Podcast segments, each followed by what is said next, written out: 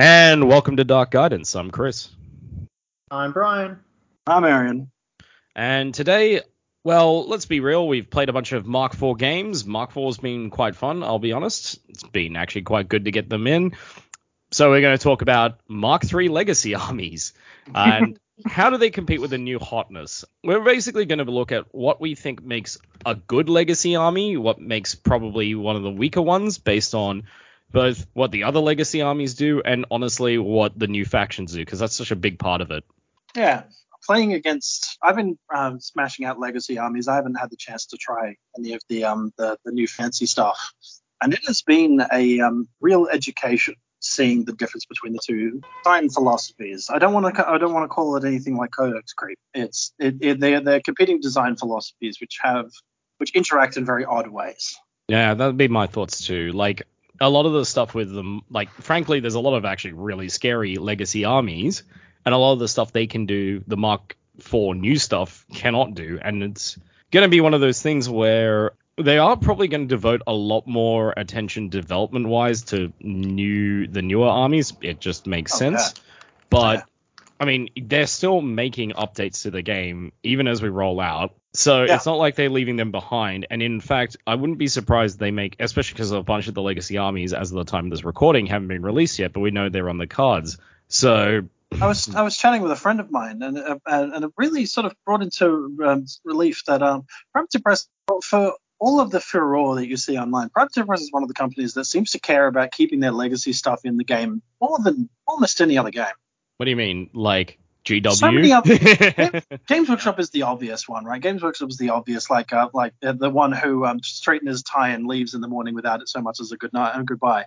Um, uh, but the like other other games like Malifaux and, and stuff like that, they also have just like I think they've taken the approach of just like we're gonna just say that the, certain models don't exist anymore as they used to, and uh, people are just kind of have to gonna have to be okay with it. Mhm. And Privateer Press actually seems to, seems to take a hell of a lot of effort to try to keep at least some legacy stuff in the game. Like this is the first, the, the Mark IV is the first time that they have. I mean, I'm going to use scare quotes here. Invalidated a model. yes. Right? Like that didn't happen for Mark uh, Mark II and three, Which, considering Privateer Press is how old again? This is what 20 Uh, years now. I think it's coming on 20, yeah. 20 Yeah, years of would- Warmans. I mean, we've been playing the game for at least 12 now. Uh, Yeah. 13 Don't no, shut, Brian. Don't do that. Why would you say that? Jesus Christ. It's just reminding us how old we are. Yep. Look at the But yeah. It's this episode titled "My Bones Hurt." Back in my day, we didn't have the focus to run any of our warjacks, so we didn't. Yeah, back in back in my day, we played we, we played um our warjack points were six. Uh, the cheapest warjack was five, uh, and it was really irritating. Yep. We took one heavy, it was a character heavy, or it was the cheapest possible beat stick heavy, and we liked it. Yeah, it is actually an interesting reversal than in Mark IV now because they've just put a like 75 points is two jacks, 100 points is three. You can actually go re- really battle group minimum in a way that you couldn't before. You can run two or three lights that you can't, that you often couldn't in uh, the 30 point warjack point edition. Yeah, correct. Yeah, it, it, I, I just- regret. I, re- I regret bringing this up. um, go, it's an interesting progression actually of going from what Mark one, two, three, four, because I think the, the, the clearest thing that happens every single edition that comes out to bring it back to our central uh, central topic is that uh, warjacks become more efficient every edition. Uh, yeah, and I think in this particular edition, uh, Warjack efficiency has never been higher. And this is, I think, one of the things that they did well is that it's not necessarily just for all the new shit. It isn't uniform, which I think is one of the issues with the power disparity of several of the legacy armies, especially even in comparison with each other, but especially Oh, in it's comparison also- to Mark III stuff. Also, why warjacks I think are king over war beasts. Uh, yeah, I feel that way. The this point, I think I feel it's actually a lot more because a lot of the Warby stat lines, especially defensively wise, are not appropriate for this current edition. Like, just get that shit out of there, right? I was I was, t- I was saying recently that I'm really looking forward to, for in a month or two when they when they put so I can finally put down my 14 17 um, Warp Wolves and pick up the Chad stat line of the Death 10 Armor 18 Wold Wardens. Yeah, I know, man. Fuck that extra armor for worth It's defense. so good. Absolutely, so much. Give me, give me, give me, give me. Warjack's efficiency has never been higher. The legacy armies they do get a taste of it. Like if, if you've got a guy who's a mechanic, then he picked up in power, which is great. A lot of the times it is it, it does suck if you're running if you're someone like Cryx, where it's um a one point solo which you can't really think more than four of. Uh, if you had a mechanic unit or something like that, I think Old Khador also doesn't do very well with him. Yeah, that's actually the main weakness of that list is that your empower is fucking expensive and not really worth it. Oops, Yeah. sorry. Meanwhile, the um It's the uh, Arcanist Manowar, right? Yeah, it's the Arcanist Manowar and not the battle mechanic unit, the officer, and only the officer, and he costs two points by himself. Like, that's not the Forge Seer. That's very strange to me. no, no, both of them have it, but the Oh, problem is okay. like the Forge Seer is three and the mechanic officer is two, but actually four because you've got to bring the unit along for the ride as well. Um, Meanwhile, compare it to the Mark IV um, Cygnar mechanics, in which because of the accumulator, each mechanic fully loads a striker. Yes, but then also while we're talking about Cygnar, it's not like it's all bad. Talk about old school Cygnar. Their trencher, their trencher engineers also picked it up. So yeah, Yeah. like. So I think we should probably get into it. Like we'll start with the Mark IV armies and what actually makes them scary and terrifying stuff. And look, they all all of the current ones as of this release, we don't really have much on Dusk, but we can assume it will probably follow a similar suit. It will have its own quirks. They all have the same mold, and they divert Yeah. quite distinctly from there. So, in brief, Cygnar, they probably they've got hands down, I'd say, the best infantry of all the legacy armies, and they might have some of the best infantry in the game, which again is disgusting. Like I- their comparison, It's incre- it's, Yeah. it, no, that shouldn't happen. It is absurd that not only is, is, is Cygnar got some of the best infantry, but the Jacks are also incredible as well. yeah, again, Um, Cygnar, I, I, unacceptable. yeah, Cygnar have i- incredible efficiency. They're really good guns. The Corsair's extremely good. The Striker speed six for some fucking reason. Um, Yeah. They got really good defensive buffs. Uh, they pretty much the only sort of downside of Cygnar is that their rack is not great, but it has jack armor on it. So who can say whether it's bad or not? Fantastic. yes. You will Like- press the same. to go. You will like, be that's pressing not the same. good. s- Yeah, you'll be pressing the same spell pretty much every single time. But yeah, the, in, in general, like, the Cygnar rack is not replete with answers. I think that it's very brute force. I mean, you've got I wouldn't say you got bad spells, but you've don't, you definitely got a lot of like this is a good spell here, like, but they're not. There's no real nuance to it. It's like you have deflection, you have arcane shield. It's like I want a buff, armor, or it, it doesn't matter. Like the only trick is jackhammer, but jackhammer's a hell of a trick, so that's fine. Yeah. It's like, do you need Pathfinder on all of your dudes? You have the spell to give Pathfinder on all of your dudes on You're not going to do that. You're probably not going to take that because the cheapest, uh, uh, the uh, the cheapest and pretty much only Cortex you see on the strike is Relentless Charge. Oh, there you go. What a crazy coincidence. Yeah. Meanwhile, it's- Plasma Plasma Nimbus is three points, while Relentless Charge is one. Think of that that. plasma nimbus is important for the Cygnar mirror because it also gives you immunity to electricity. Yeah, so you got that. You would have next. Well, uh, release release order. first, for sure. Orgoth. No, August. Okay, sure. Orgoth. I was going to do scrolling down my war room app here, but all right, No, we got fine. to we got to slot in the important Sea Scorn. Um, Okay, well, Sea Scorn's main trick to me is that they have the best capacity to be complete degenerates. Kishtar and Sabroth already are like degen casters to the extreme. They have the potential to do some crazy shit. Yeah, I've uh, heard of Orgoth 19 in- threading um, uh, uh, heavy is something that you don't see as much in Mark IV than you used to. But, Correct. uh, Their main thing to me is that a lot of Orgoth stuff is very like their spell rack is probably the most toolboxy and is also how do I put it? It's not like this.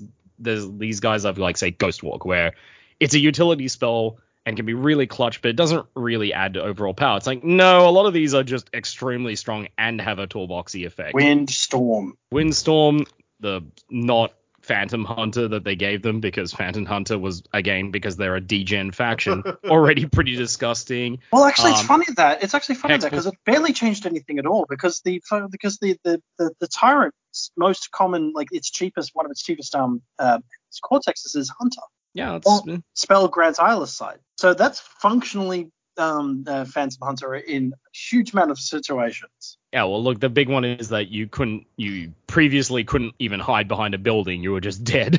So yes, very important. Yeah, it was just change. all in, game over. yeah. Yeah, it's the, the, And remember, core we're not talking about like you know nice machine. We're talking about degen machine right here, where like four of those jackals with um the hunting rifles and some tyrants with quad bolters go in, and maybe a freaking Yeah. harpoon if we're at it, and you yeah, know, they- Kishtar, Kishtar really is. If I'm ready to go to lunch at this tournament. Uh, I'm hoping to win right now, but if I don't, well, I'm gonna have my hot dog 20 minutes earlier than I thought I would. yeah.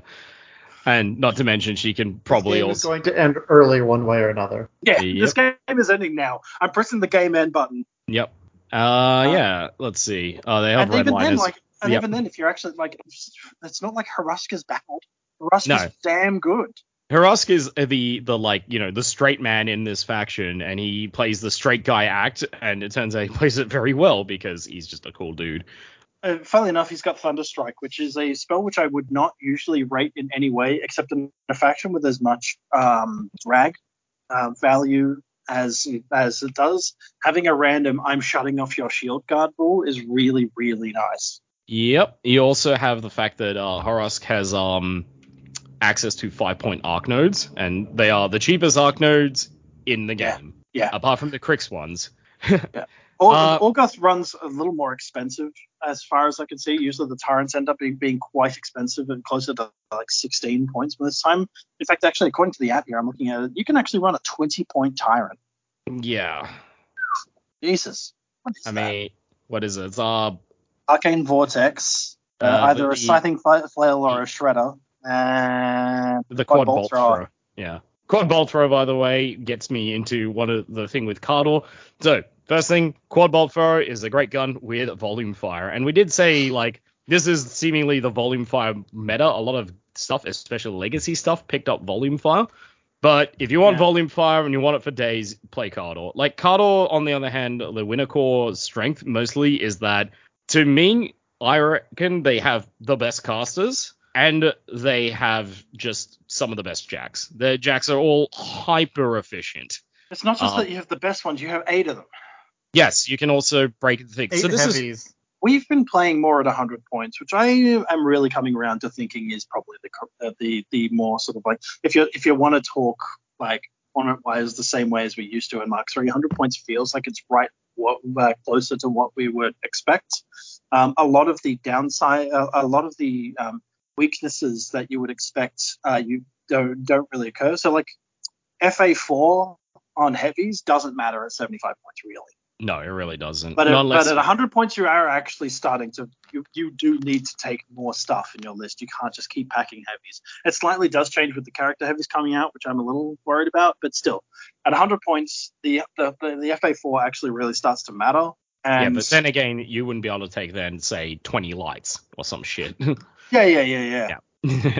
so yeah, Right, Khador being able to take eight heavies yeah, is the is the alternative to that. It means that the Khador can actually smash out those other those old style sort of lists um, Yep. in a way that Cygnar, Orgoth, and Dusk can't. Yes, and their rack has their rack is how do I put it? Um, it's designed for Katarina, but it also has just a couple of just really strong spells. Like they, uh, I would say second class to some of the Orgoth and Cygnar ones, but not in a super meaningful way. Like it's like, well, you don't have red line, you have superiority, right? But you also have escort or avenging force you have access to, and your mainline heavy, the best cortex for it for melee stuff is a free charge with extra speed. So you're not really in the worst of trouble, shall we say. Fog of War is always a nice spell too. It's a nice spell to have access to. So I think we probably can get into it. And Dusk, obviously, we only have We access don't to. know I'll enough about. We have We no don't know enough about the best I can the best I can say is that um the the Dusk Heavy it, it very very very casually goes to power 20, which is really cool, but it's also the only mat six uh, heavy in the game.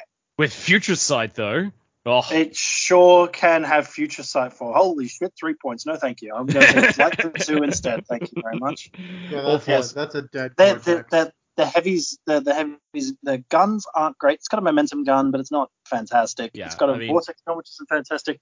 It seems like the heavy is quite focused on being a pretty tough melee guy. And it really comes down to what the um, the casters are providing. We've only got two of the casters, uh, but I mean one of them is none Shadow of us- Dancer and Escort. yeah, another support kit as well. But again, Shadowmancer Escort's a pretty good start. So, Starting with Shadow Mandra and Escort is kind of insane. yeah, Uh, that's a that's a pair of spells, all right. Um, got, Which, by the way, let me let us let us actually say, if you want an example of just how efficient Warjacks are these days, Shadowmancer used to be the biggest joke spell ever because it was so hard to cast and then do anything with your battle group that now had Stealth and Dark Shroud. Now it's like, okay, you could you could hard cast both Escort and Shadowmancer and still have multiple heavies go in pretty comfortably. I'm going to take a wild guess and assume Dusk, just like every other faction, have a four point mechanic slash empower unit that they can do whatever with, right? I'm going to take a wild guess. Um, it seems it seems very unlikely for them to It's break the line. It's likely mold. to be a seeker unit. Yeah, probably. Um, I but think we yeah, saw it's- like them in the box or something. It was them yeah, we saw some, some box art.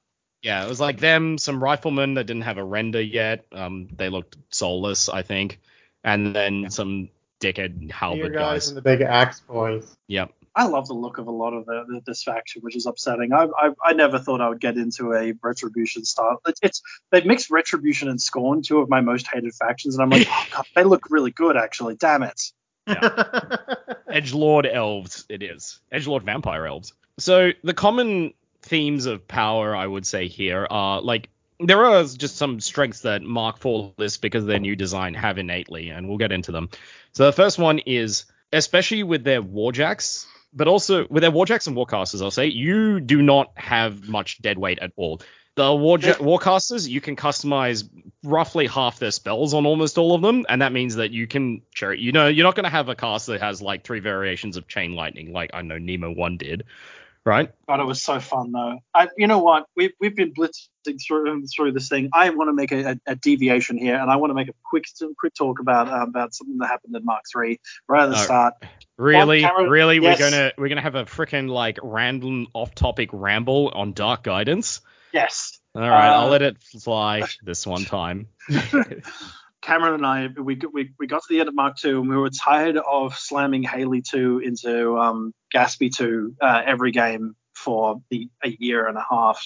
Um, and we decided to, both switch factions. He's he, um, um, what Yes. I was playing Khador and he was playing something else. Anyway, we both well, I this is we we decided to switch for. I played picked up Cygnar. He played picked up um uh, Cryx. And he the first game we played, I played Nemo one because I think Nemo one. I honestly still love Nemo one's model, um, and I love his style. Uh, and he played a it was like a Skarre one like horde of troops at me. And my God, did I cast Chain Lightning three times every single turn because this is back when it was D6 bounces. Uh, it was awful. So much fun. It was incredible. What it was incredible coming from Khador, where like your casters don't did, didn't do that sort of thing. And all of a sudden you had Nemo one, who was just like, I'm going to kill 50 models. That's it, it, it is interesting that um, uh, something just before the cast we did notice that pretty much none of the new casters have attack spells on their card. Uh, to clarify, just generic attack spells. Like you're not having people with old school Razorwind, for instance. Obviously, there's access to new Razorwind, which is a lot better. But like, you don't have the random guy with like I don't know Arcane Bolt or some shit. All of so them, far, if they have nukes, the nukes are all utility nukes. Like say Icy Grip and Gallows. are the two Icy Grip and Gallows for. Khador. You've got a uh, Horoshark, who's got um freaking Thunderstrike. Thunderstrike, and uh, Sabroth, who has Perdition. Like, okay, Yeah, all of these are like game changer spells. They're spells that you will cast to often win a game or Yes. cheat a trade so hard that it's really hard to come back from. correct. Which is interesting. A lot of those spells are just gone. Or they're in the rack in a way that I find it really hard to consider that you're just going to take it. Yeah, rack filler. The same thing Yeah. as deck filler. It's like, oh, you've got lightning pulse. cool. yeah, interesting. The the, the the the the age of the sort of the the I don't know. Like uh, uh, it's it's the sort of thing that I hated seeing in a card, and as soon as it's gone, I kind of miss it. yeah. You want your dead weight. You you love your dead weight. it's just very occasionally you you you cast arcane bolt three times in a turn, and Yep. it wouldn't be bad. Yeah, well, Haley would kill me with three arcane bolts on like bottom of one because I was just like, oh, Haley won't try and go for some stupid Yeah, assassination Haley went throwaway through form. Thorn 30 inches and then cast arcane bolt a bunch of times. Yep. And then sometimes, you know what? Fuck it. I don't want to play the long game. Here you go. Bang, bang, bang. Let's go. so yeah, you like the casters in general. They're not only going to have much less dead weight on their spell card, but their spells that they do get to pick can be bespoke for the matchup. So again, if you have a spell like say Windstorm in say, oh look at that Orgoth, you don't have to take Windstorm, which might be a very key component of that caster's design philosophy, if your opponent has no guns right? Yeah. Not enough guns that matters. Khador, right? If you've got freezing grip and you've got a caster like old school Sorscha One and freezing grip was useless, you couldn't swap it out. But obviously here you fucking can. Losing list chicken is a, seems like it's got a lot less of a drastic effect. Yeah, especially well, sp- certainly for the new stuff, and I would say also with list chicken even if you get into a bad list chicken, you can grab some shovels, you know, your bespoke Yeah. silver shovel that you need for this matchup and go to town. Yeah, um, so that's with the casters. And then furthermore, the warjacks are even more efficient because basically each of them is customized and tailorable. So you're actually a lot of jacks just had random rules in gen in like back in the day, and they still do. But in Mark IV and with the new armies, you don't have to pay for a rule you don't want or need. So if this was a I'm- Mark IV army, House Dusk over here would be basically having your Eidolons would have future sight. They just would, right? And you wouldn't be able to do anything with it. Do you want Yeah. flight? Do you want force barrier? No, you got to take a different heavy. As a Um, um, as an as an example, I'm going to talk about the the list I've smashed my face into twice now. Uh, uh, uh, local Brad's his Athena list. Hi Brad, here's your shout out. Uh, he so so Athena just has a uh, she she has a monster a monster spell list and a monster feat. Mainly, it's really really really good with guns. She's very much in the Kara Sloan sort of mold, right? And the problem with Kara Sloan back in the day is that you, a lot of the gun jacks would be, I have a gun and I'm also paying a bunch of points for some dipshit rules and a, a terrible axe or something. Yes, like think of the You just- hunter back in the day. Yeah. The hunter back in the day, it's a ten point a ten point jack, which you're paying for a bunch of stuff that you really don't want. You don't care about Pathfinder on the on the hunter in that list. You don't really care about extended um, control area on the hunter in that list. You don't care about its axe ninety nine percent of the time. If you if you've ever made an axe attack with Kara Sloan, you have played too many turns. or But you're now- doing some wacky shit. But now, like the the list I faced had four Corsairs, right? Each of the Corsairs had the storm thrower, so it's the range 12, 12 power 12 spray, and the grenade launcher on the other hand. Now that effect, that gunline effect, is so much more magnified now because any buff gets flowed through multiple weapons of which the weapons will be the exact correct ones you want. Mhm. The jacks, like you, I mean, you can misbuild your jacks, but like if you're building it correctly, you can't bring a a, a, a misbuilt jack for the buffs that you have.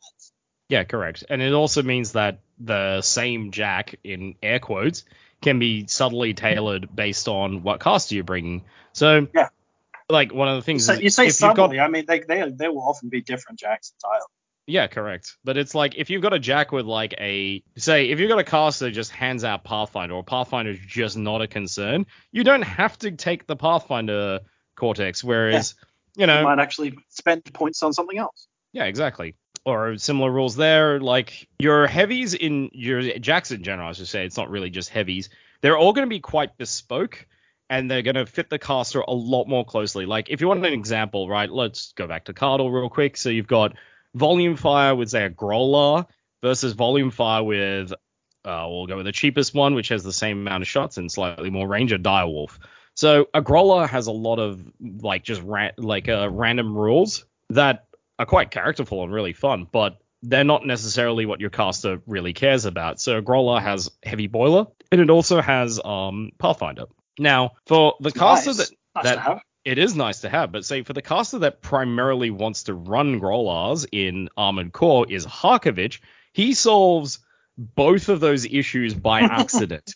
So mobility gives you Pathfinder just for showing up. Okay, that's fine. His Field Marshal gives you Repo 3, which in oftentimes means you can trample farther than you can run. So the heavy boiler means that you have a one inch speed boost over any of your other heavies because they can just trample 9 repo 2 total of 12 inch run. Whereas the heavy boiler means that you run 13 inches. Congratulations. I hope you feel proud about yourself right? Like it's it's not the biggest deal. If Harkevich could say take a growler and take a different cortex on it like i don't know shield guard or accumulator or some shit you better believe he fucking would I, I can often see like even though 99% of the time every time, time I see it um, I will see a striker with the relentless charge cortex because it's a good rule to have and it's one point. Cortexes are game changers when they when they come into effect. Like if you if you are deciding to, to uh, not use relentless charge, you might just be worried about the Cygnar mirror and have a bunch of um, uh, immune, uh, electrically immune strikers, which means that half mm-hmm. the uh, half the opponent's uh, guns just don't work anymore very well. Or you've got yep. overtake or arcane precision, which I think is not great, but I mean, ignoring cloud effects and, and stealth is something which you might just actually plan on doing. Yep, yeah, correct. So the um the, the it, it's really hard to have dead weight, and that's sort of a it's it's another one of those things of just like legacy armies could have empower. Mark 4 armies have more empower. Legacy armies have random rules on their jacks. Mark 4 armies have random rules on their jacks, but you will choose what they are. And so each little thing is just a little step up in efficiency, which is a very different way of building. Like Hunter My... Press was designing their jacks originally. There is a reason they gave the Hunter an axe. It was probably some sort of characterful reason where they're just like, yeah, this is this is the dipshit robot they built. They gave it a, an, an axe because they thought axes were cool, and that's the way that they designed things. Now the Mark IV design is much more of like less of holding back. Like they obviously gave it a a power 12 axe rather than a power 14 axe because yeah. they wanted to hold back some of its power, which is yes. not seemingly in the design efficient uh, the, in, in the design philosophy anymore. Um, I think the most extreme example I've got is one which I've been wrestling with the past few weeks with Grymkin.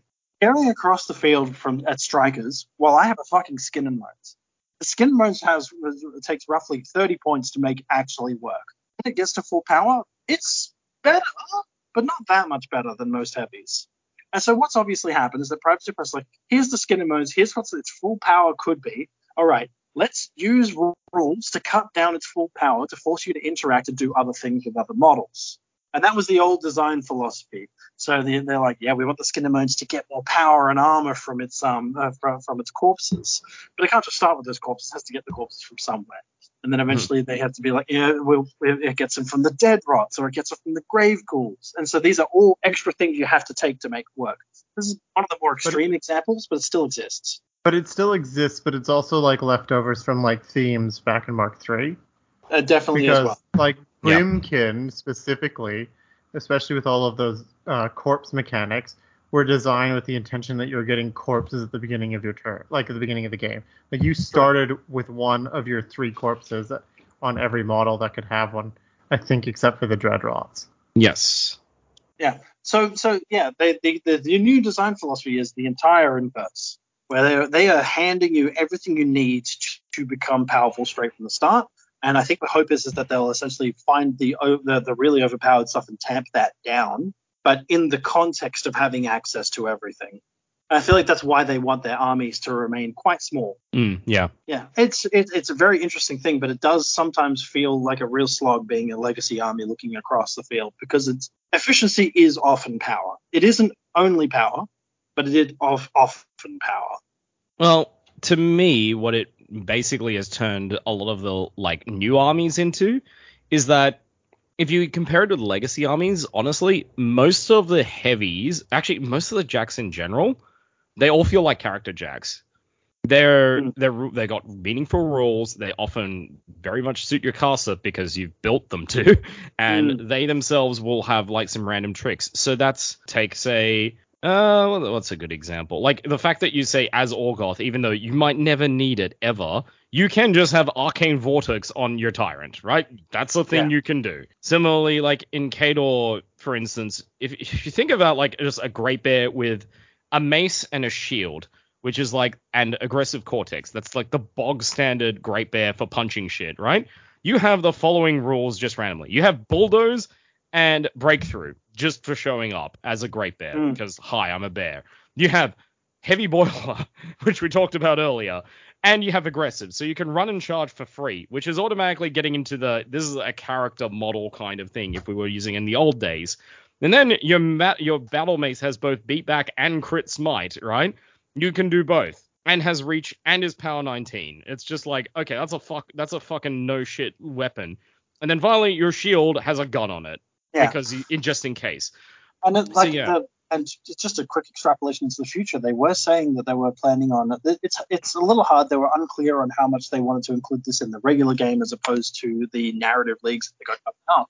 But they were like command cards for warjacks, which make them feel more like characters, or for the new factions, command cards that work specifically for the characters. I can see it happening. Um, it's kind of similar to what happened with Warcaster, where the original release of their Cypher cards was all just generic good stuff, right? Yeah. You know, just what was it? The repo one. Fuck, what was it called again? Displacement index. Displacement index. Good old displacement index. It was just like Yeah. these are good cards. They good do good card things.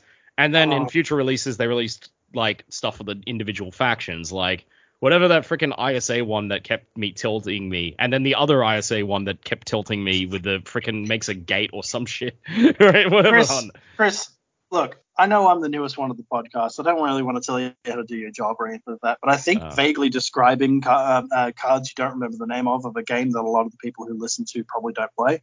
I mean, play Warcaster, it's fun, but there you go. There's it's the probably not the it's probably not the best example. Yeah, but it's You think you can pull an example out of Netrunner though? Oh, great. You want me to use a Netrunner example? You haven't been on the cast long enough to know that Netrunner is a banned topic and off limits. I feel like that's a Mark III rule. yeah, I'm sure it is. I'm sure it is. But yeah, The So- only time it was allowed was when it was an April Fool's joke. yes. That's how seriously we take it. hmm Yeah. In uh, any case, in any case though, uh, you know what? You go on, Arian. Yeah, it, the, the the Mark IV is like we don't know yet. The meta hasn't fully started to shape out, um, it, and it's we've only got we've only played so many games, of course. But like the the building building efficiencies has sometimes it's hard to walk away from game games night as a um, as a legacy player and feel like you're not on the back foot. It is it, it, it can feel rough. I've been racking my tiny little smooth brain trying to work out how to not just instantly lose to Athena because that gun line is freaking absurd. Uh, and it's really hard when you are running a pretty much entirely melee faction. And even then, if you're running a gun faction, it's hard to do it better than. Um, and it's not like you want to get into a Kara versus Kara game. Yeah, exactly. Yeah. Like even if you win, you've kind of both already lost. The one But then thing I again, have noticed- Sloan players for them, that's like, well, that isn't that winning. Yeah, pig and mud. So far, so uh, ex- for the exception of Dusk, which will probably change when Dusk comes, Dusk coming out more, more, um, uh, becoming more of a thing. Uh, stealth heavies. That's the thing that, uh, that that is actually quite strong uh, into most of these new things because so many of the Mark IV efficiencies are actually coming from the Warjacks having often either it's either some sort of like Warjacks running a lot of guns and getting a lot of efficiency from their empowers and their spells to all come out at once or it's from their infantry and stuff actually doing quite a lot of work, and the Jacks just always having the focus to run and shoot a shoot a quite a powerful gun, a relevant gun like a slam gun. hmm Um, so using the, that one some answer to stop your opponent's guns from being so effect- effective. Like it seems it seems like a non a, a, non thing. Like uh, of course stopping guns will help, but it's kind of interesting how much more I think it will help in the world where most of the guns you face will be boostable Yes. very bo- boostable and important shooting utility guns.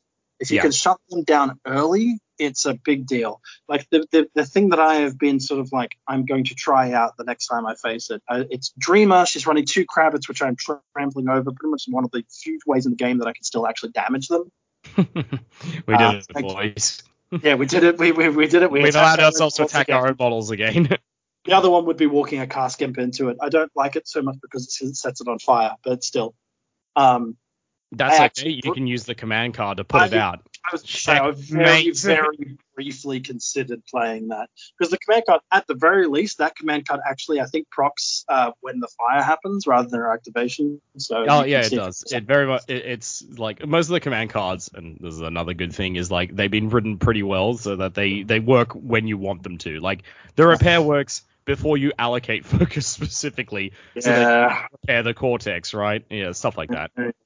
Um, Um, but yeah, so like I've got that. I've got Shroud. I've got the the the, the command card to give my um uh, Death Knell stealth, uh, stealth, and everything is about trying to make my army stealth as soon as possible during their turn. Mhm. Um, and that's like the first thing I need to do to try to start chipping away at the efficiency. And you have to do it. Yeah. You just have to stop the efficiency train from being able to leave the station.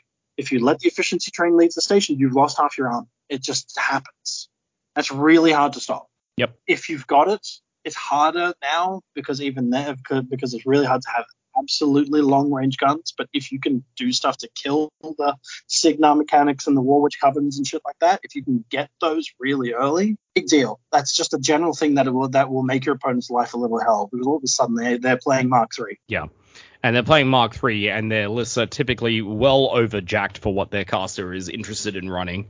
I will say, getting into it, with the legacy armies, most of the like, there's no cheap melee beater in general, right? They're all going to be overcosted compared to their Mark their legacy army equivalents. And I think that's where we start getting into like the strengths legacy armies can have over their competition. So we had a comment earlier before the cast, right? Because mm. now everything is FA4 tops with some exceptions. Um in general, with all the legacy armies, apart from Khador, you can only have four heavies and you can only have four lights, and that's it. Yep. Maybe the character jacks come out, and then you can have five heavies, but one of them has to have a set loadout, and is probably going to be more expensive. So you're paying for that. You have a diversity quota, and you must meet it. Yeah. It's a, the legacy it's, armies, on the other hand, have a how do I put it? They have Don't get a us canceled, uh, Chris. Token. Don't get us cancelled. We've, okay, we've ha- a... we haven't had enough answers.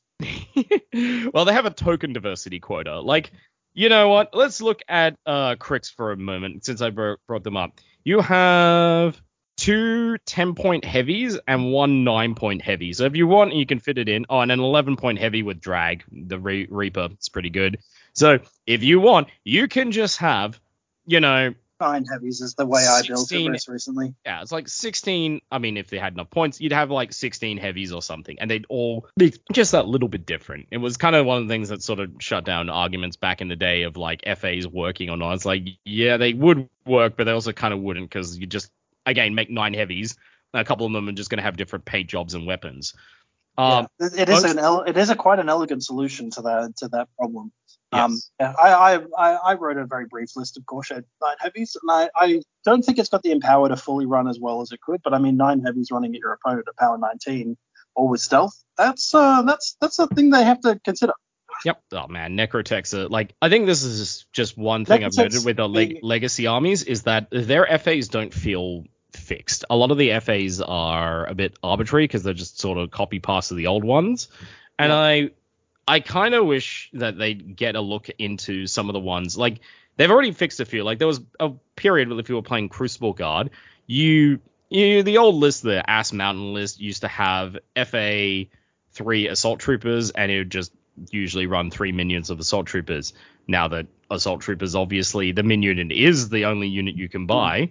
Uh, when they first released, they only were FA2, and was just really weird. There are a couple of other like instances. There's actually probably going to be plenty more instances of that. I haven't really looked in full, but that kind of stuff is where things that probably needs a bit of a look at, and it will probably get a look at eventually. Like they've actually already started fixing stuff. I've noticed, but yeah. that's your uh, that's your issue. Is a lot of the legacy army FAs can be a bit all over the place, and that usually is the drawback with their empower packages. Because frankly, look, you can go on about Cygnar mechanics all you want. If you could take Necrotechs in the same quantity, Necrotechs smash them hands down, not even close, because Necrotechs are fucking stupid. They've been stupid for ages. They are still stupid. The only thing holding them back was that Cryx Jacks kind of sucked. I still find it extremely funny if you have three Necrotechs, the maximum amount, so you spend three points on it, and you lose three heavies because your opponent remembers that you're 13 17 you can theoretically put 27 scrap thralls on the table. Yeah, I do like the fact that they just get scrap thralls. Like it, if a heavy dies, all three necrotechs will get the scrap token if they're in range. Yep. yep. And and if for each scrap token they, they put down D3 and they can spend up to three a time. So that's uh each necrotech can put down nine if you're lucky. Mm-hmm. And uh man, those scrap thralls are short. Arian, you wouldn't know this because you you wouldn't know this because you haven't been on the cast, but some of us sure have memories of playing Karchev 2 and Cryx and having to do, like the best target. Like, what do you use your Inflictor Shield Guard on? Correct. The answer is your Necrotechs to make sure that they stay alive because fuck those guys.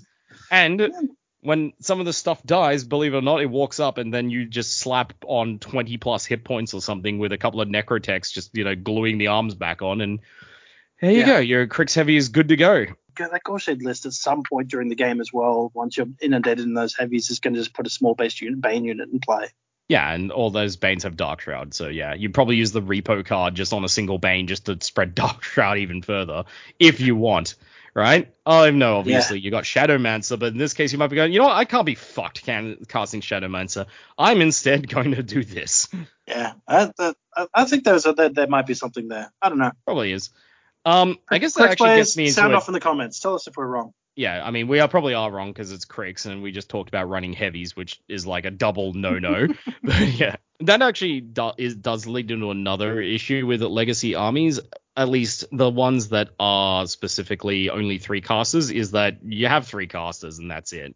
And unlike the Mark IV equivalents, where the casters are very, very flexible, at the ones you get for the legacy, they will have dead weight spells on their cards, and they will have stuff that you don't need. And if your caster tri like tripartite doesn't adequately make a full list, look, they've done a pretty decent job of making sure they kind of do. But if it doesn't, it really sucks. It's, Um, it, yeah, it, if you have a bad caster, you're down. Your faction is two, uh, one third less than everyone else. It's Correct. rough. Yeah, and it's also you're like, okay, cool. Are you then stuck with literally two casters? That's it, and you're like, Yeah. fuck. One of the things I know that they were looking at fixing, although they seem to have rolled back some of the like the ideas or changed them around, is that when cadres come out, the cadres probably will have casters in them, so that even if you have They've multiple, said that the new cadres will have casters. I don't know about legacy. Okay, well, well, we'll find out. They certainly have a lot of casters to choose from from legacy stuff, so we'll see. But yeah, Yeah. that that is that is one of the issues so far at present. So we're looking looking at this right. So we've had a lot of guns talked about, and a lot of focus efficiency as a result, and that means boosts for days. It's, Um, uh, the, the, the, there's the two aspects, right? So there's the lots of guns in the early game, and there's just the lots of attacks in the late game. F- focus efficiency really just pulls everything together in a way that it makes the lists far more resilient than they have any right to. I've, I've, I've, had so much, like, I've been doing so much dojo work versus these freaking themed lists. And, like, I kept on thinking about running Heretic. Uh, Heretic with this big, wide infantry list with flanked with two big Nayslayer squads. I'm like, our 11 AP Nayslayers can't be bad, right? They should be able to do a huge amount of work versus this sort of list because they can't be shot. And what happens is that my, my dur- during sort of any sort of like thoughts, I need to play it a little more. I only played it once, but during any sort of thoughts about it, um, if you get the perfect scenario, right, and all of your Nayslayers charge in and catch like uh, uh, as many targets as possible, which isn't necessarily true. The opponent might just essentially like move their entire scuttle their entire army crab like to the right so they the full front of one unit but uh, avoid the other right even if you do yeah sure your Nayslayers might actually kill half his list like two lights and two heavies each for instance and then uh, you lose them all Yep. and then you're sort of left like oh okay now i've got to make sh- now i've lost my best my best uh, tool because they're just going to kill all those uh, Nayslayers and now i'm left with half his army still two heavies and two lights who are still putting out a lot of work and a lot of attacks and a lot of focus and I've now run out of tools to do it. There's a lot of defense and depth. And focus gives you a lot of depth. Yeah. Well, Uh, especially for things like Nayslayers and infantry, you just buy attacks until you run out of models to kill or you run out of focus. And Or they It charge means in a- one, or they charge in one Cygnar officer and remove the entire unit. yeah, well, that's a Cygnar officer. That guy's a fucking Nice. beast. He's so Yeah. good. Um, I mean, he's, he's he's no Winterguard officer, but he's close. no one is quite like the Winter Guard officer in terms of effectiveness. Interesting you say it like that because with some of the rules that they rolled back, yeah, you might have really powerful single stuff, but a lot of the breadth and depth, because when you think about it with a lot of the Mark III armies back in the day, they would have hyper efficient units as well, right? Just like any other time. But because you could take them in big blobs, right? Like if you had dreadrots, right, you could take, you know, 30 dreadrots, 30 dreadrots plus the headless horseman guy, Ashire or whatever his name is. Right. Style. That was that was a list. Certainly, that was a list where you had at like WTC because guess what? If you ran into the heavy spam, you'd fucking smash all of it. You know. Yeah.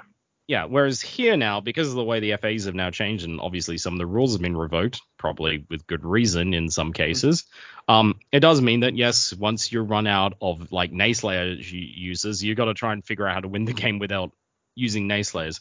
Also, It's, the it's become focus. it's, it's become very clear that that that they they sat down and they were like, look, we've tried it for three editions. How do we make heavies work? Mhm. And they really sat down and thought about it and like, like we want to give them good options. We want to make sure that you can't take too many of them because one of the heavies working means like you've got a couple of them. It's not just the entire list. Heavies working because they're all eight points isn't quite what they wanted. And then like, all right, uh, squads were too big, which made buffs too effective. So let's make squads much smaller. Like they all, almost every change that they made seems targeted at making heavies as tip top as they possibly could be. Oh, well, let's And be real. that's it's not really heavies, it's actually jacks, and I think But that's even true. also like. And well, you think about it, right? A lot of the best, like the best thing I like from say the Dusk releases is the light. Their light's actually freaking crazy, right? Yeah, it can be Um, quite expensive, but that light's it can pretty be- cool. But it's freaking good. And again, what what really do you need? What was the problem with always running a light jack? Is like the focus you could allocate to a light jack, you could have allocated instead to a heavy. Yeah. that seems bad. But Or put into a spell. or put into a spell, right? But the big, the direct comparison is it could go either into a heavy or colossal. And it's like, well, if you have a limited focus pool, where do you want it to go? And that's also why in hordes you saw a lot more use of lights because frankly you could. Lights were, you know, they weren't that much more expensive to run than heavies, and oftentimes like. I mean, I still remember all the frenzying is not an issue. Yeah, and I still remember all those Grymkin lists with say Gorehounds, and the Gorehounds Yeah. were there, especially with Dreamer, and they were there to be basically like the screening, flanking things you always wanted those lights to be. In War Machine, it never really could because in order to be effective at screening, flanking, you'd have to give it focus, and why would you? You could instead empower something else. Yeah. Anyway, so yeah, rolling back, um, with legacy stuff, you can spam a whole bunch of really quite high power heavies for a pretty cheap price. I would say this is definitely more the case with War Machine than Hordes, but I'm sure Hordes have something like of equivalent stature, right? Hordes, you still, is in a rough place, I think. It- we're really going to have to see what happens when um, uh, Brinebloods come out. I honestly think that they probably got some stuff in the pipe for Hordes Legacy that's going to come around at the same time as well. They just haven't, honestly, haven't thought about it as much. yeah, I, I, mean, the, the existence of the Old Faithful card, right? And the Hordes just get to eat shit.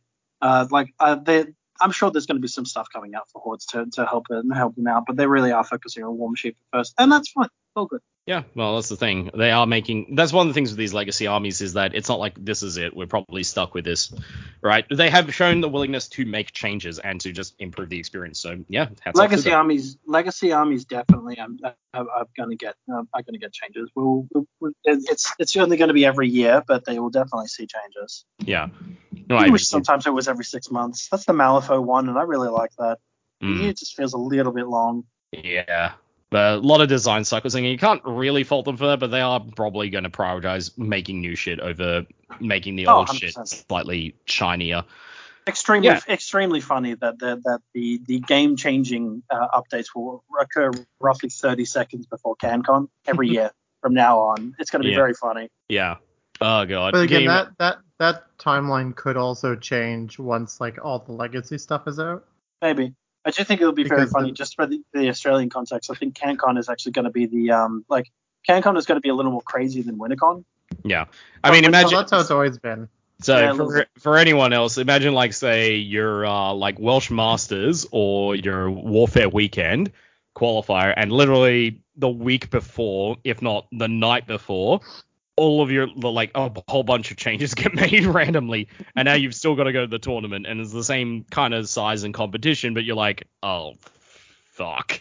Or you know, you, if just- you were anyone who participated in the WTC where they changed body and soul.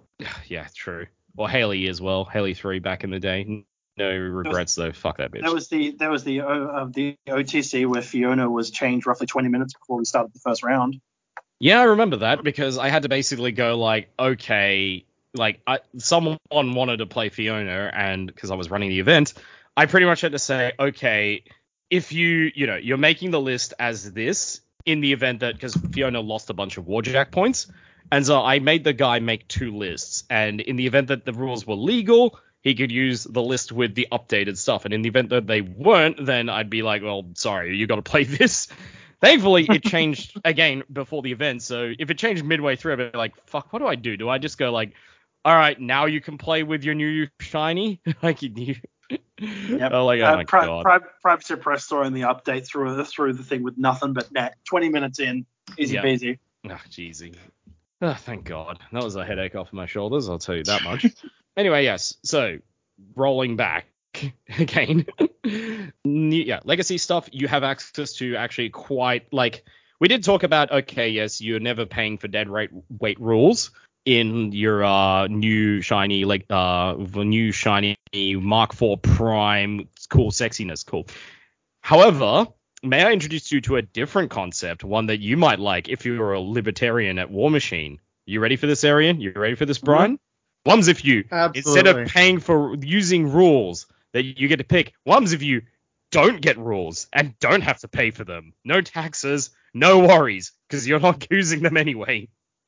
And that's the advantage you have there. It's like, yeah, cool. I could give like I could give aggressive and plus two speed to my Khador heavies, or relentless charge to my Cygnar ones, or relentless charge I think also to the Orgoth ones. Or alternately, how about I just take this Nomad? What's its role? It has one, I guess, tried and true, and it gets plus two to charge attack rolls on its power 18 sword. And it's nine points. And you can just work out the rest from there because it's nine points for a power 18 fight man. Right? It is upsetting is that the Nomad, which might be the only model that has less of a special rule than the Ghordson Driller. Yeah, well, the driller has like actually the lo- driller's That's even better. sturdy. That's, It that's has a sturdy and armor 20. Like those are some good rules and sustained attack. It's like this the the driller is good, right? I remember, I remember, Ca- I remember Cameron during the the CanCon was running on that Hellmouth high, and then he slapped the driller, and then it was like, I push you, and he's like, no. Cameron's like, well, I lose, I guess. Yep. Well, oh, sucked in. Guess I'll die. I guess, I guess I'll die then, yeah. That is one of the strengths. Or like, yeah, you might have less rules, but especially on the better models, and you have a lot of models to choose from. So there is the possibility you run into them. Things like, say, the Toro, even its power 17 now, it still has access to aggressive, which is one of the fucking best rules you can put on a melee heavy in general. Yeah. It's just good. You you the the legacy yeah. the legacy you're you're looking for for efficiency, but I don't think you really most of the time you can't really match the sort of the same kind of efficiency. You're looking elsewhere. You're looking for models of a certain cost that will punch above their weight. Yes. Uh, Um, I think That- with that's le- just what you got to do. You can't you can't really afford to bring stuff that doesn't really punch above its weight.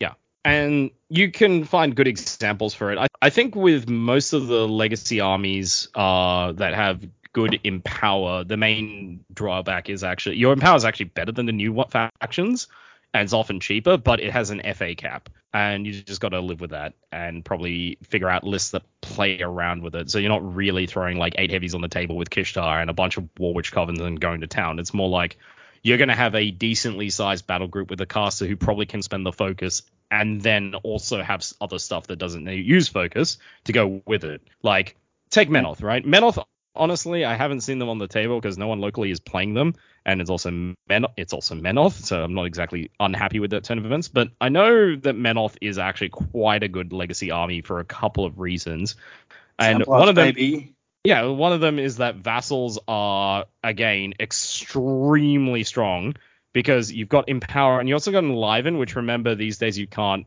free strike a model. So if Yeah. you punch a guy, if you punch a Templar and you damage it, you commit a microaggression for it. It's like I don't want to be any part of this and just walks away. And what are you going to do? You can't do anything. You can't free strike and hit in the back again and go, aha, that that's it, that's it. Congratulations, uh, It, party's it would over. be it would be nice. Uh, uh, like I actually think Protectorate would have been in a very good position, except the um fuck what's it called? Uh, uh, pretty much all the Mark IV factions have easy access to magical attacks for their um warjacks. Oh, So yeah. Actually, if, if, forget if that, if that wasn't forget- true, Menoth would be in a really strong position with They've their, been in a silly spot, yeah. Well, forget that because also like I think actually almost every faction has a good access to magical, and there's also the card that a lot of people are running Yeah. anyhow, which is I the blessed like, card. I- if you if you've got something that can run on a bunch of stuff, or even one model, and you force your opponent to use a card to deal with it, it's sort of like Arcane Shield, right? Arcane Shield is not really there for the first attack, for the first thing you cast it on anymore. It's for the second. Yeah. Your opponent doesn't have blessed or a way of removing Arcane Shield natively, and they have to use the command cards. Then swapping that mid game after, the, if you can tease it out and then swap it onto something else of an appreciable value, then that Arcane Shield is going to make so much more value than it ever, ever could have otherwise. yeah, correct. Ma- uh, the, the things that really sort of come out to me for what you could do if you're planning on brawling the Mark IV factions with the Legacy faction, which is hard work. It is really hard to get into a fisti- fisticuffs brawl with the efficiency just comes into play really hard over it. You have to have a way of getting into melee. You have to have a way of sustaining the sustaining the damage in that attack, and you have to have multiple waves of doing it. It's Um, hard. it's really hard to do. Yeah, I think you ideally if you if you're playing into a Mark IV army, realistically what you actually what is like top priority is support removal. Funnily enough, one of the reasons Menoth is good is that they have redeemers. And Redeemers are extremely good at range 16 and speed 5, just natively, of just blowing up random support dickheads.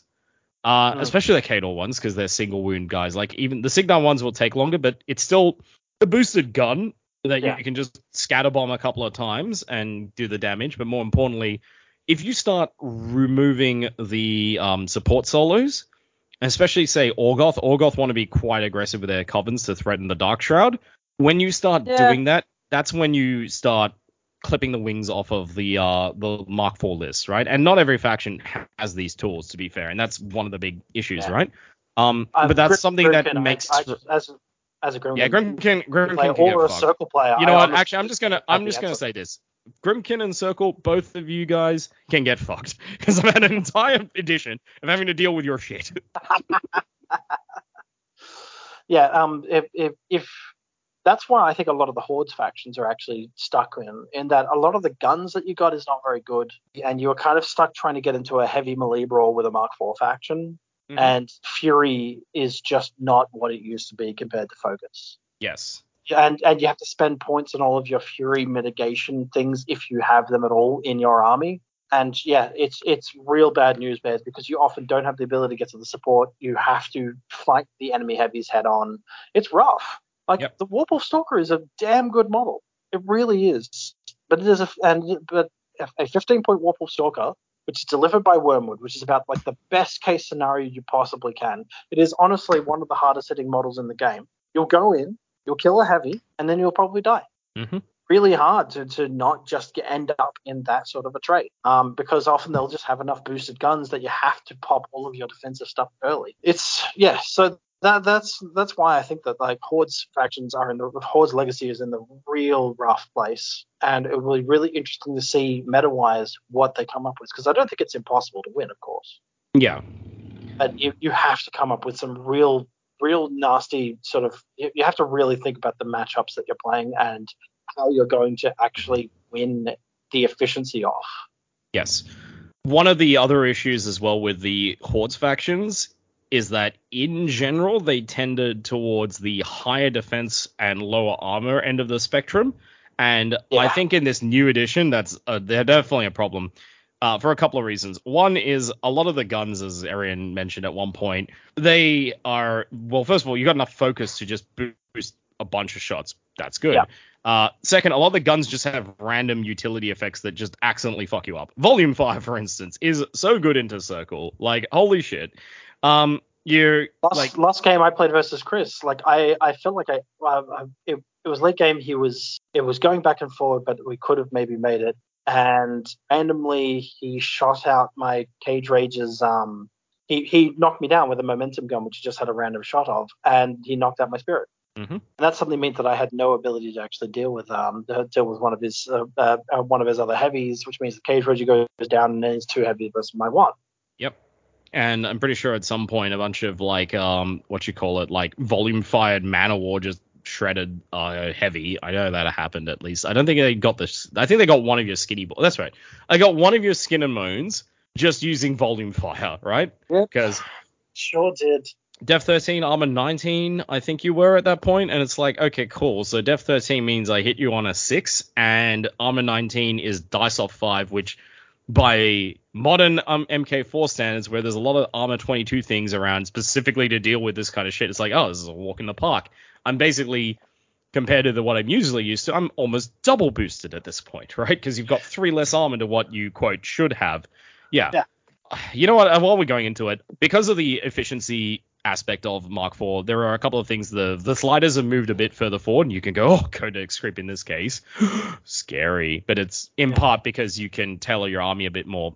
But here, Yeah. here's here's the few sliders. So first of all, yes, guns much more efficient. Though you pretty much have focus to fuel any of them.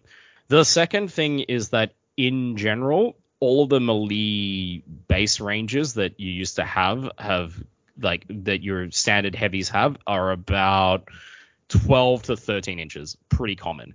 Um, when you think about it, say Orgoth, their base heavy is speed 5, reach with charge, it's a 10, and they have access to red line on any caster, so it's a 12. So that's just no tricks and no tricks, no funny shit. It's 12. Yeah. Obviously, if you have Sabreth, you have a hell of a trick, and now it's seven, 19, sorry. It's 19 because Yeah. they get plus 7 speed. But yeah, so it's 12. Khador, your base threats are 12 and 13, just in general, because you have access to Avenging Force and Superiority, and quote, oh, you're, you're comboing two spells. But one of the spells is so insanely powerful, it basically takes a rack slot on every caster, I would say, except for uh, Valeri, because he has Escort instead.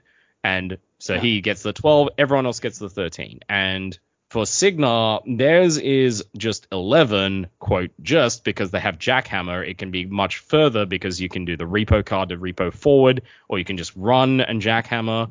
You can do a whole bunch of 11's stuff. actually 11's actually only their power 17 melee as well.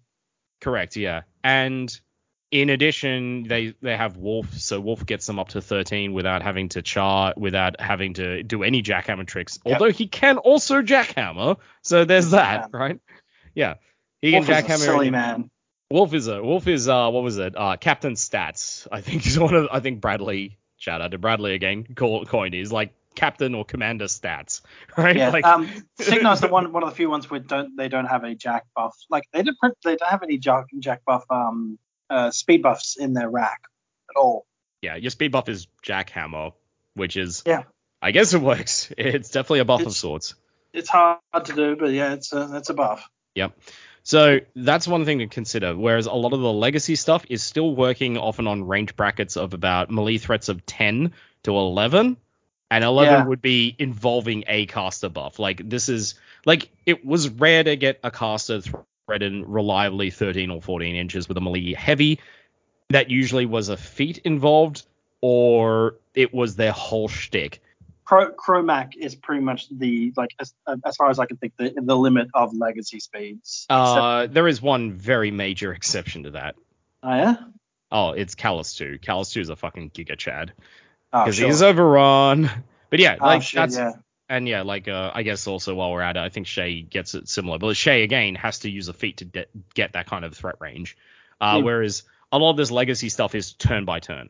So yeah, Yeah. if you're um, if you're fighting anyway, all doom and gloom, woo, it's always us, right? But yeah, if you're fighting not them, do- it's not even doom and gloom. It's just like you, you- the the recognition that you have the the the older armies are the, the legacy armies are bigger, but if you're talking like caveat which we really should attach to all this is this is of course uh, if you're tryharding uh, really hard like we are. yes, But that's true. the thing, like if, not every Athena list in the game is going to be four heavens, four lights, all packed to the guild with guns, ready to play uh, Giga Karaslot.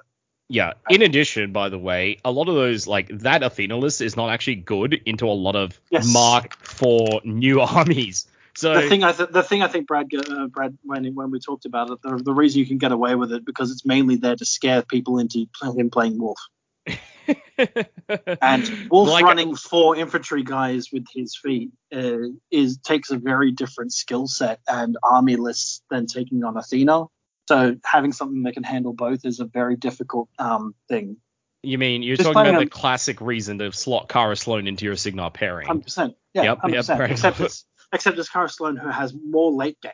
yeah, scary, and as a defensive component as well, which is also scary.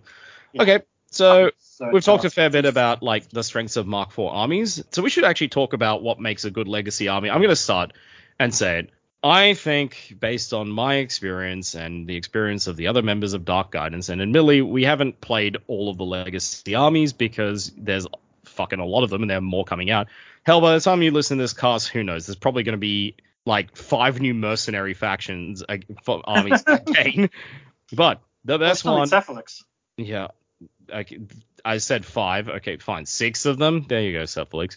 But the best one to me is Cygnar, which I really hate to say, but Uh, and you look at what we asked for, right? So first of all, we might as well go in order, Warcasters, right? They have a very strong pairing out of the box of Kraye and Siege. Uh, Yep. They cover two different SKUs, and Darius exists. I have a feeling he's actually decent, but it's also like he's kind of boring. Cool. Uh, Jax, you have the most efficient volume fire gun in the game, I believe, which is the Cyclone. Again, uh, I think it's technically a little less efficient than the new Khador one because doesn't they have they have essentially have a cyclone gun on one arm? Yeah, except that one is Rat 5 and also the it's a lot more expensive. And it's speed four. Don't get me wrong, like a direwolf or a, a great bear with a grinder is, is pretty good. Like, it, look, it's actually competing more with the tyrant because of the same speed. The tyrant has a higher power, and I can't remember the similar rat or one less. Um, but the tyrant basically would give it a run for its money, but the tyrant with that loadout also costs a fuck ton of points. Yeah. Whereas you have Yeah. a 12 point fucking cyclone, which is like it's everything you'd want from there. Like I if you want an example, by the way, of almost no, like my example is the better one. I'm sorry, whatever right, example you're going to pull out, it's going to be the one I did at CanCon, where um, uh, spiny growth, in a trench, uh, got hit by pincushion and died to two cyclones, who then um, who then repoed out of range of uh, Kromac 2's feet. uh, get fucked. Yeah, Yeah. it was it was not fun. Yeah. Uh, While we're at it, what I was actually going to use as an example is if you want an example of almost like Mark IV shooting power levels to Mark III ones, is compare the Cyclone to the Defender. And I know Mm. that they're both in the same army, but the Defender is almost like what you'd expect of a stereotypical Jack of like, okay, this is a Jack with a gun. This is the kind of damage output you can get, which is one power 15 shot, admittedly at quite long range. Whereas the Cyclone is like, this is more what you'd go to Mark IV, which is 2d3 shots at one less power, two extra rat, and yeah, because the volume fire, like while we're talking focus efficiency, this was one of the things with it is that volume fire is just so good for focus efficiency because you boost a lot less. You're not wasting one focus just Yeah. on an attack boost. It also it you get to often boost means- exactly on the attack or damage roll what you want according to the target. Woe betide the opponent who brings a large large base caster. yeah, correct. They just get the, the, the cyclone with access to pin cushion so is an Even- absolutely absurd pack. Honestly, it doesn't even without pincushion, right? Like the Cyclone is just a solid gun jack, right? They have some other stuff that's effective, I'm sure, but honestly, I haven't like Ch- Centurions are actually quite strong still, and they actually have the casters to run them, uh, especially Kraye, honestly. They have a bunch of other things too, which probably is decent, but yeah, those are like the main standouts to me. Right, yeah, Um, it's like sh- so, uh, cyclones and Minutemen. I think are Ironclads really good. actually are decent now because they are fucking cheap. Right? They're nine points. Nine points is nine points. Finally, a points value I actually might pay an iron for an ironclad. And uh, the, the, the the check the check mark again is the um, Cygnar has a three man unit within power Yes, rather than a one unit, point solo within power. and the their FAs FA. actually really start to work. The FA is two, which is a bit Yes. sad. But honestly, most MK4 armies, I would not like. I wouldn't want to take more than two units of um, Empower guys anyway. Like Yeah. there would probably be a few exceptions, and but honestly, at that point, it's it's the usual argument of okay, cool. Like Empower is actually not like usual support. A lot of times, it's very point efficient because you're basically getting one point to make something with a much better output a lot more effective, right? Arcanists are not really good, but each Arcanist is a swing with a mace or a boost on a like a Gatling gun, right? Like you know that's Yeah. good, right? Uh, similarly, Cygnar tra- combat engineers, right? They are one of the best empower bots out there because they have dig in to survive, which is you know definitely not bad. Unit selection rise, trencher infantry are extremely so strong at killing I think that people. Just just to fo- just to focus on it, right? So remember we were saying before the, the, the way you were doing is you're trying to cheat trades and out efficiency a Mark IV army, right? The Mark IV armies they stand and brawl better than anyone. Kraye wants very little to do with the stand and brawl game, but he can cheat the fuck out of trades by just pointing at someone and going, uh, "That guy dies to cyclones," and uh, then we're walking away. Yes. Uh, all you have to do is not lose on scenario. Um, Which again, and- if you want to, if you want a tool to not lose on scenario, I've got one for you. It's oh, yeah, look at that, it's the Centurion again. Ah, crazy. Uh, the Centurion is right? way less good than he used to be, but yeah, because now he can be he can be charged by anyone except um yeah, constructs. Uh, I believe that was the case in Mark Three. And No, Mark, no, Mark three. He could be. He, he, his thing was no, you, you can't charge me from the front. Oh, that's right. They changed it. They changed it back Yeah. to what it was in Mark Two. Anyway, Yeah. at this point, that kind of doesn't matter because you're not getting charged by. To be honest, he's an armor twenty one heavy at eleven points. He's fine. Yeah, and he has access to Iron Horse, so you know that's good Yeah. too. That fixes a lot of his weaknesses.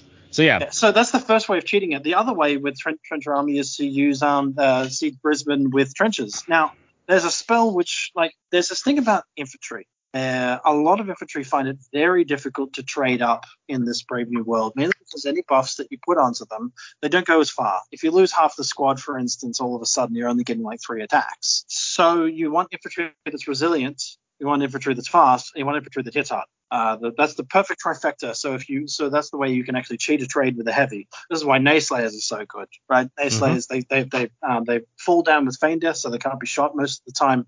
Uh, they're quite fast because they've got access to desperate pace and um and reach, and they hit really hard with AP. So that's the trifecta. That's what makes a perfect sort of trade up kind of squad. Now, trencher infantry. Look at these guys with guns. Ignore the guns. The guns are pointy sticks don't look don't look at the rifles. The rifles are not, not the important thing here. they're nice to have. Now, the rifles are important because when you can't charge in, you're just going to do C-rats. You're just going to have the entire squad C-rat something. You move on with your life. yeah, the bayonet is a power 10, range 2 for some fucking reason. a brutal charge and um, uh, attack. So they're power 10. They got a power 12. They've got a solar that makes them power 14 and Anton Hitch. And Siege Brisbane has um, Battle Lust, which makes them Weapon Master, and he's got a feat that gives them plus 3 inch threat range. So all of a sudden they're going 6, 7, 8, 9, 10, 11, 12, 13, 14 inch threat uh, with a power uh, 14 weapon master. They is that including desperate pace from siege as that well? That is not including desperate pace. From oh, siege I'm sorry, you forgot about desperate pace as well. I forgot, I forgot, that he has a five inch threat range extension on that squad. Yeah, so siege is really good at cheating trades. Uh, using this because he'll be able to do this on like one or two squads. It depends on how ballsy you're feeling because Battle Lust is a two cost spell.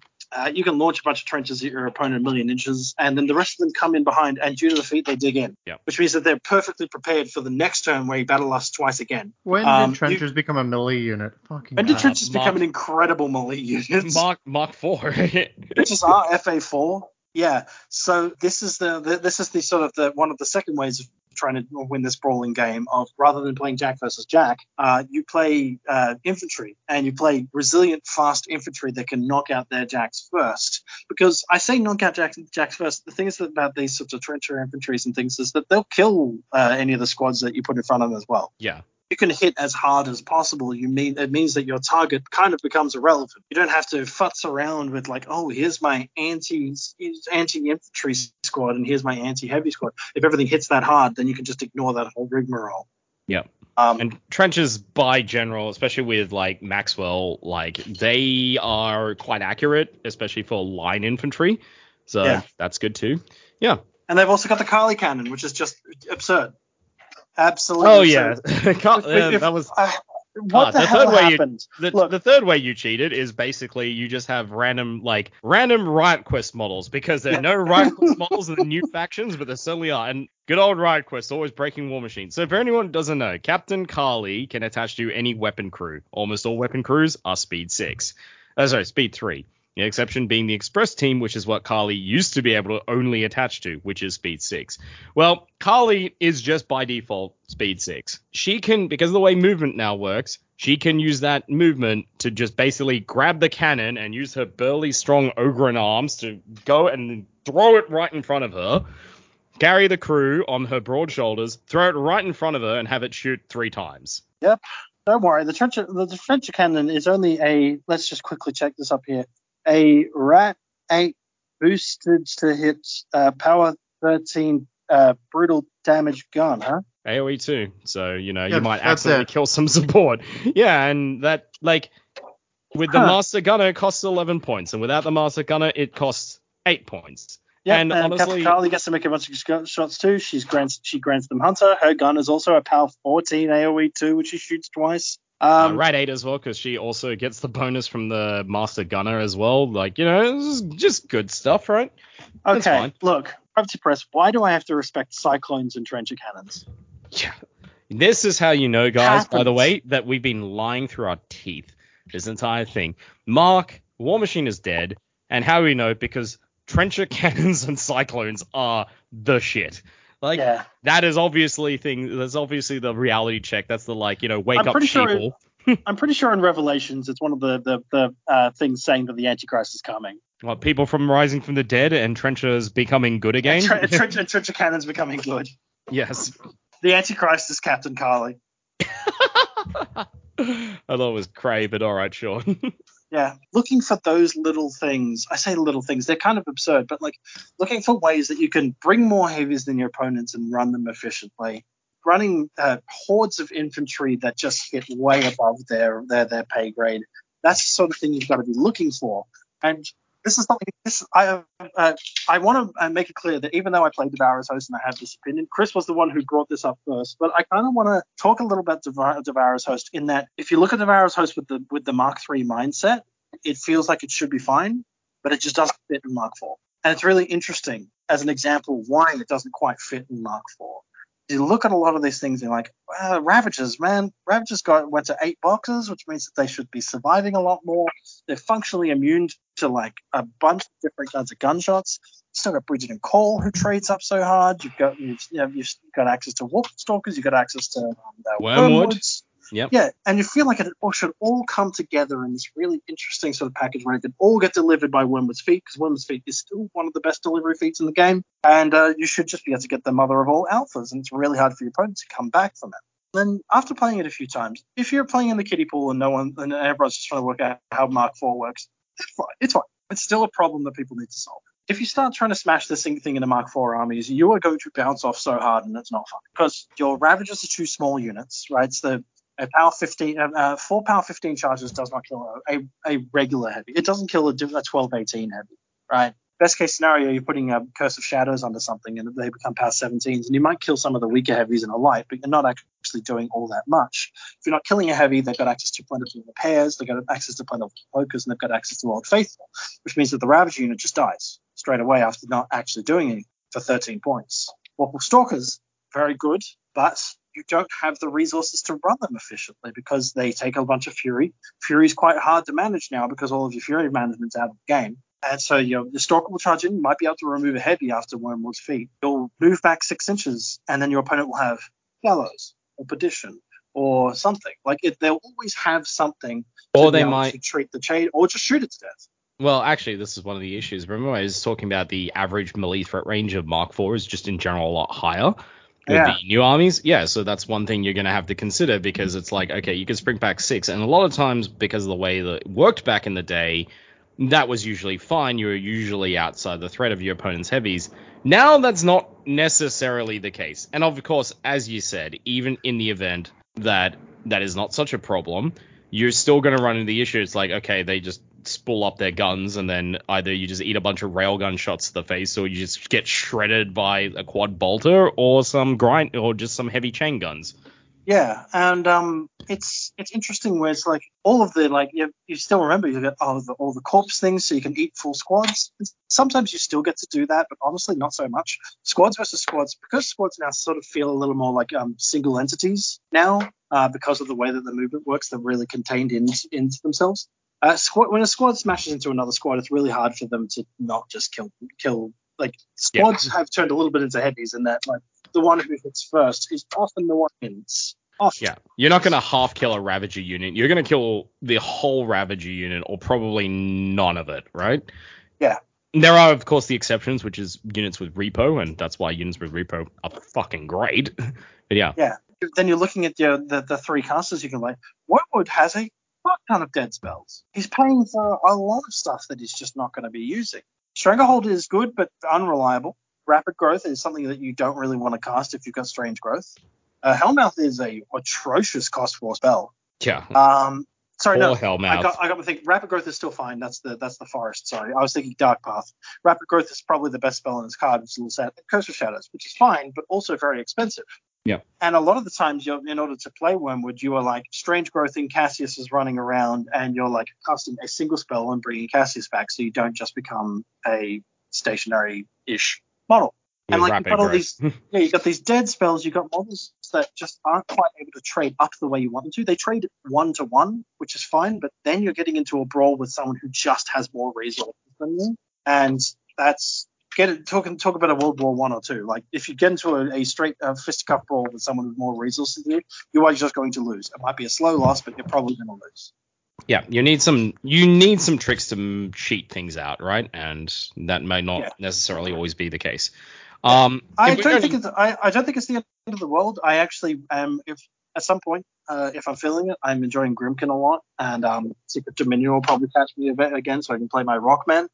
But um, please give me Bradigus. That's all I want. Um, I think this is gonna be fucking great if he's uh, anything like he used to be. That's a tr- that's a uh, synergy and a plus five inch uh, threat range extender. That's that's a way to cheat trades. Yeah. Sure is. Um, I do think that there might be a wormwood list out there where you where you just play heavies, like you pretty much just ignore the farm and you just go here's some rip horns, uh, and you rely on primal to manage your fury for you. the classic circle managed the fury by basically never worrying about it. Yeah, and so then you just do the thing of just like I've got stalkers, I got rip horns, I got ferals, and I got ghetto, and I'll take more heavies than you have, uh, and I'll take a feat, which means that I'm going to hit first, and uh, I'm going to try to remove half of your list, survive the hit back, and remove the rest with what I. Mhm. Uh, it is a extremely unsubtle list, but I think there might be the capacity to play it. Yeah. Yeah, and like that's the sort of thing that you've, you've got to think about. If you try, if you're trying to use, if you just try to use stuff that was good in Mark III, it's not going to be, you're not going to be cutting the mustard because you are just going to lose a long game versus someone who is more prepared for it. Yeah. Well, that's what you need. Like, you need to have a bit of a change in mindset in order to deal with the new Mark IV stuff because, like, but it's not any different to when there's a new edition or even this a Yeah. new update. The the whole game changes. So Yeah, I don't even want to approach this from the from the perspective of being a salty circle player, right? Like it's it's yeah, you just have to you just have to take take the the idea that what was good before might not be good now, and you are going to be stuck. Like it, it, I think it was especially uh, rough for me because I stopped playing a long time ago. So my sort of uh, my perspective of what was good was frozen in amber a while ago, and all of a sudden I'm coming back, and then like the game changed in a long well, a lot of times uh, between uh, the last play and here. And yeah, you, you just gotta uh, Well, roll with it. And um, I'm uh, I'm and gonna reveal this to you, Arian. Is Yeah? that it, it wasn't a lot that long ago for us either because you know we came from a part where Circle Warp Wolves were like the basically the the glass hammer that shattered all things, and now yeah, it's like well a lot of the stuff got pruned back and look at what happened. So yeah, Yeah. while we're at it, we might as well focus on like say yeah, there's a couple of like the the Mark IV, the Mark III legacy armies that almost get there, and a couple I think that really do get there. So Grymkin, we've sort of said at length. I think the issue there is that you lack the spot removal. Crucible I, Guard, on the other hand, I, I, I want to say, say that I think Gris, Grymkin is actually very good. Uh, I, I personally have just been smashing into Athena, who I think is, I mean, look, uh, to, to, to reveal the sort, I think Athena is well, way too strong. Um, I think your issue actually, and I think this is an issue that it's everyone. particularly bad if you're running a melee horde into it. No, I remember we were talking about this after the game, after that games night. And here's the issue, right? Is that most, by and large, most of the Mark III armies can give a good go and honestly actually do quite well into the legacy stuff, unless the Mark IV new armies go full degen. And at that point, it just becomes a game no one wants to play because, uh, like, it's a game where basically everyone just groans and like has to search their toolbox. And previously, you'd have an entire bench to do so, and now not so much the case. Like, look, Circle have always, always hated getting shot and getting their fragile warp wolves just get hit by some lucky shots or a gun that says, okay, you just die now because it's like it didn't matter if it was a Khador heavy cannon on a Great Bear or what it used to be back in the day, which is a fucking field gun that aims, Joe shouts at it, Erosk shouts at it some more, it knocks you down, then you die, right? Like that that was just how Circled goes. Yep. It's just that now you're like it's the same thing. It's just that now in the event that they have access to like it's not like they're gonna have like one of these degen guns. It's gonna be a lot of them, and you're gonna Yeah. have to deal with like that kind of thing. So you almost want in a healthy ecosystem, you almost want a bunch of Mark IV armies to be playing into each other so that people aren't tempted to go full degen. or if they Yeah, the are, Mark IV, the Mark IV armies have quite good anti um, anti gunline and anti tech. They're very good at um, beating each other and getting into fair fights with each other. So yeah, uh, it's definitely it, it's a change in design philosophy, which is which will reward people who play Mark IV, and whether you want to call that codex creep or not, it's kind of up to you. yeah, Uh, I I, don't- would I would prefer not to think of it in that. It terms, isn't because I re- think it there- isn't It's not escape. codex creep purely on the basis that it's an edition change, which for most games, I think you need to expect a big shakeup in terms of what you expect to be good and bad. So And we talked I it's a did- shake up, but like if you shake up a box and like the same factions are coming to the top each time, it does mean that there is a structural difference. Yes, There's so structural imbalance in things. So what you're telling me is that the new edition is in fact not balanced because Cygnar once again rise to the top. I've read the internet. I know how good people think Cygnar are. right? you can't fool me with your. Li- The whitest cream has risen to the top. there you go. But I Um, think I th- we just need to accept that like these new factions have been designed with a completely different philosophy in mind. And to be honest, those that is the Mark Mark IV philosophy. They've tried to retroactively fit old factions into that, but it's not Yeah. going to be just an automatic translation. Yes. Well, yeah, the, the new factions are, are built uh, hand in glove. They are the way to play the game, right? They have built them. This is the this is the way you the, to build to play Mark IV.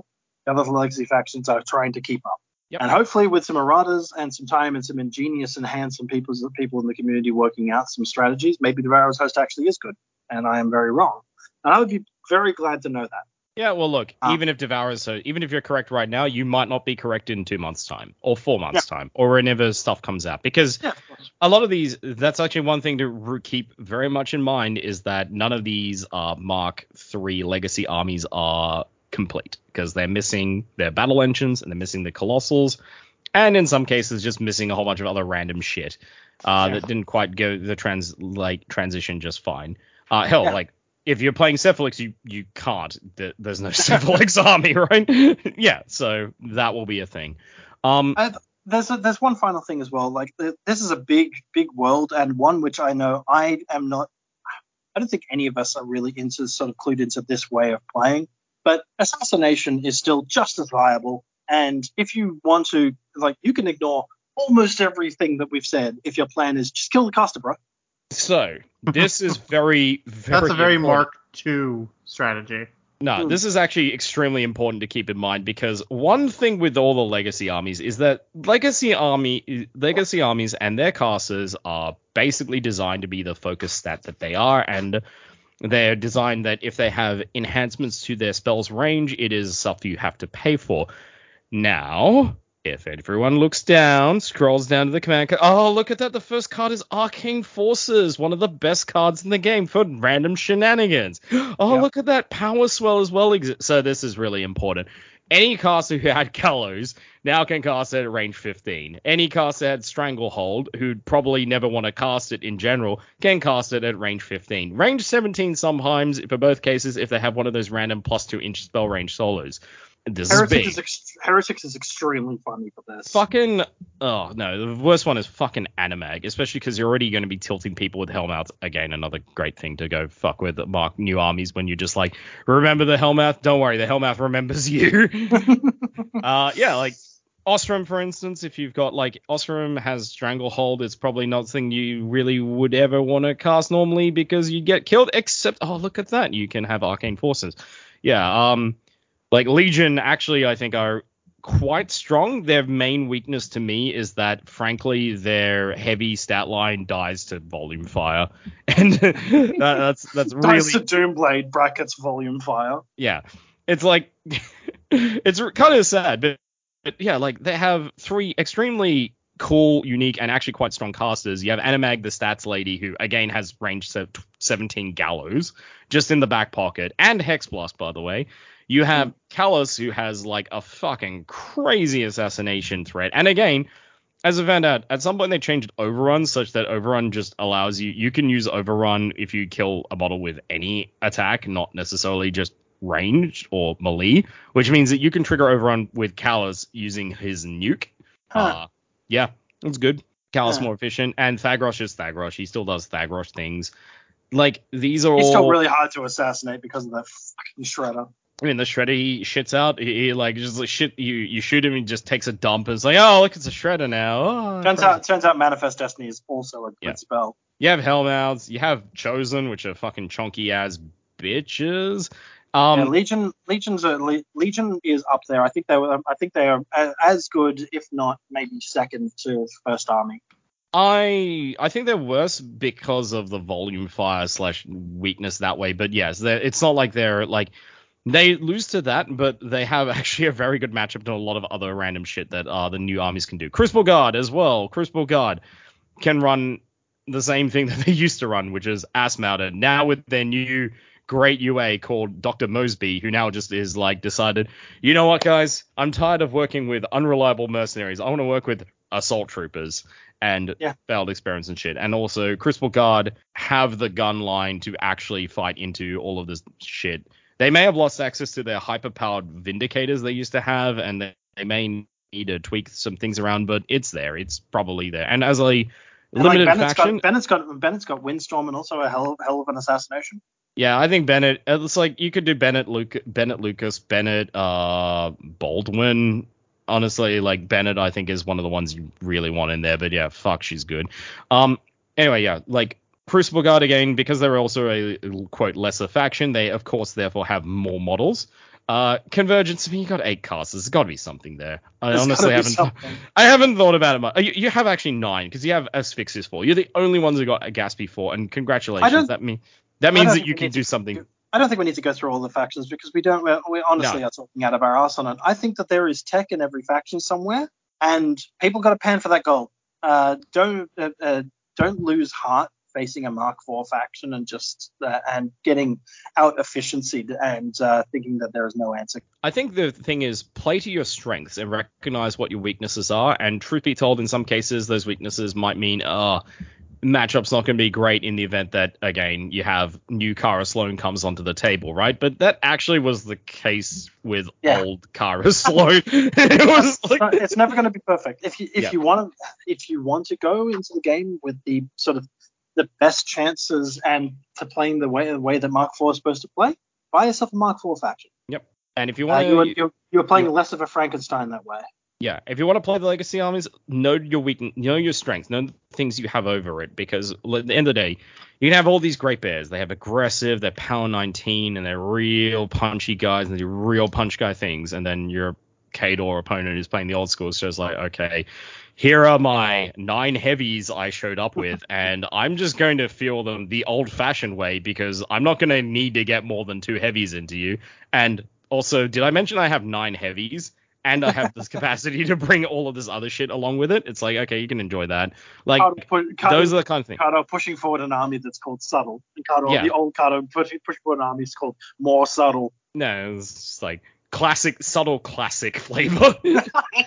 Here's, Yeah. here's my like shitty K. analogy for this entire system. Here it is, my incredibly shitty take.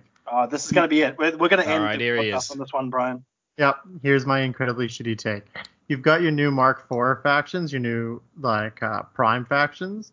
They're essentially like Apple products. They're good out of the box, e- easy to use, synergies, not nec- uh, with a lot of like easy built-in like framework and easy to work out.